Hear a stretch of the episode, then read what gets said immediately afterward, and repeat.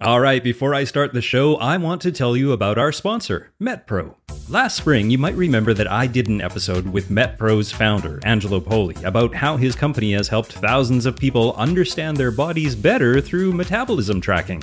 Well, MetPro just launched a brand new tool that lets you see the same science and tailored strategy that their experts use. So you can start tracking, analyzing, and learning what your metabolism responds to best.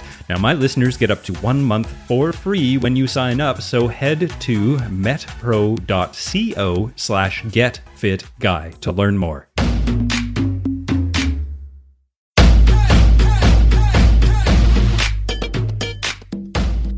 Welcome to the Get Fit Guys quick and dirty tips to slim down and shape up. My name is Ben Greenfield, and whether you need to get from point A to point B just a little bit faster or win your local foot race, this episode is going to teach you how to run faster. In the episode How to Start Running, I taught you how to get started down the road to running and important technique tips if you're just starting out. If you've been incorporating the advice you learned in that episode, you may want to take your running to the next level. And this episode will give you six quick and dirty tips to run faster and run longer without getting tired. Quick and dirty tip number one for running faster lose weight. Think about carrying a box of books up a flight of stairs. Compared to carrying your own body weight, the consequences of lifting one, five, or ten extra pounds with each step can have you instantly huffing and puffing. Now imagine what happens when you carry one, five, or ten extra pounds with each step you take during a three mile run. If you travel three feet with each stride and cover about 15,000 feet during the run, you're taking 5,000 steps. If you lift your body two inches off the ground each time you step, that's 10,000 inches, which means that if you're just five pounds overweight, you had to generate over 4,000 foot pounds of extra force to get you through that three mile run. So if you're going out and hammering every run workout, but not focusing on proper timing and content of your nutrition to achieve weight loss, you're overworking your body during your runs.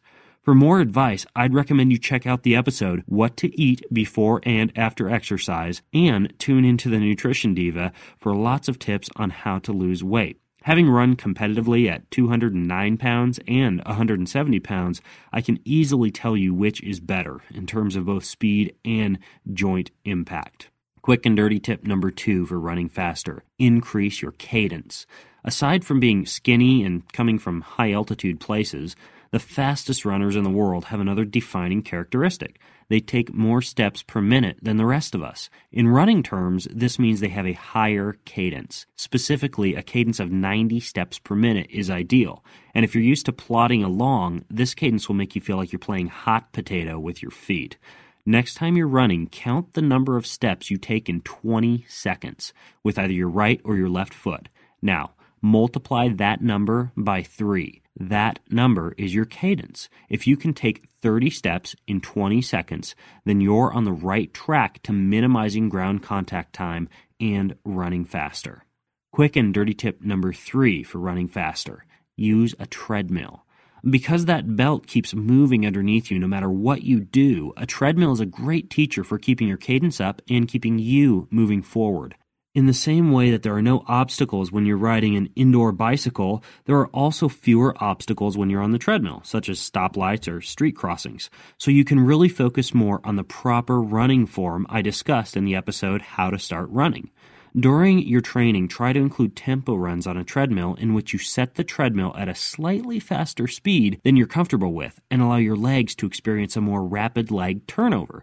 This trains the nerves and muscles in your legs to move faster.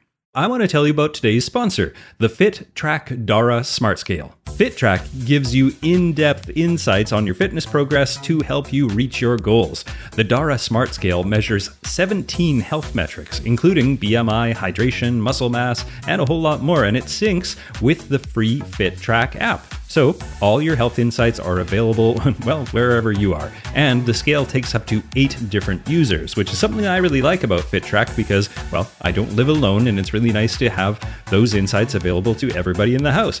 Now, I like to track my muscle mass, but my partner has an eye on her hydration levels. So, whatever you want to focus on, FitTrack can help you do it. So, stop measuring just your weight and start measuring your health with FitTrack. Go to getfittrack.com slash fit to take 50% off your order. Plus, for a limited time, you'll also save an additional 10%. If you go to G-E-T-F-I-T-T-R-A-C-K, that's getfittrack.com slash fit, and you will save 50% plus an additional 10% off your order. So don't miss out on this amazing limited time offer and go to getfittrack.com slash fit.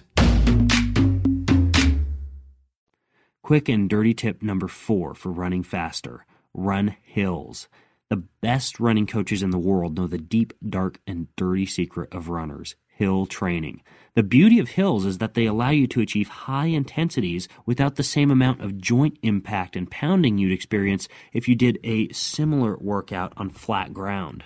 So, by using hills regularly in your training, you both reduce your risk of injury and increase your intensity. For your long runs, attempt to regularly include courses that contain hills, and at least once every two weeks, attempt to include a hill sprint workout in which you run up a steep hill at maximum sustainable pace for 30 to 60 seconds. Quick and dirty tip number five for running faster plyometrics. Plyometrics are explosive exercises like bounding, hopping, and skipping. The benefit of these exercises is that they teach the elastic muscles of your legs and feet to quickly absorb your body weight and rebound from the ground. As a result, you minimize your ground contact time and maximize the distance you travel with each step. Even if you improve by just milliseconds per step, over thousands of steps, that millisecond can be a huge speed boost. To avoid injury, plyometrics should not be a daily part of your routine, and just once a week can provide enormous benefits. Good plyometric exercises include hopping with one foot or both feet onto a raised surface like a step bench, performing explosive jumps from a lunge or squat position, or standing under a basketball hoop and repetitively tossing a ball against the backboard while jumping to retrieve it. For a video of one of my favorite plyometric exercises, visit the show notes to this episode and you'll be able to see me performing jumps onto a box. Quick and dirty tip number six for running faster consistency. The best way to become a faster runner is to ensure that your running routine is not constantly interrupted with sickness, vacation time, injuries, or business.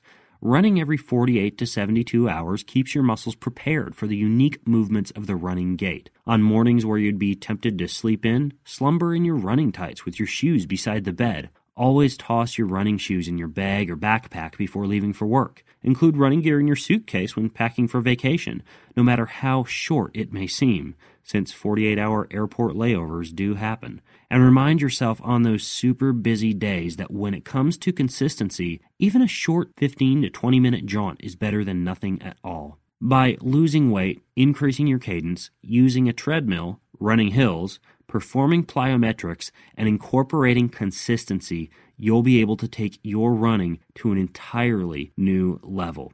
And of course, if you need to get somebody's computer running faster, then remember the podcast edition of this tip was sponsored by GoToAssist. You save money and provide faster technical support to clients and friends when you use GoToAssist. Visit gotoassist.com slash techpodcast and sign up for a free 30-day trial. While you're at it, go to facebook.com and follow the Get Fit Guy, where we're having tons of discussions and Q&As. You'll also want to check out the Get Fit Guy on Twitter at twitter.com slash getfitguy. If you haven't yet signed up for the free newsletter jam-packed with videos and advice that doesn't come out on this podcast, you'll definitely want to do that over at quickanddirtytips.com. Finally, hop over to iTunes and leave the show a ranking or a rating. It really helps improve the quality of the show when we see what you have to say.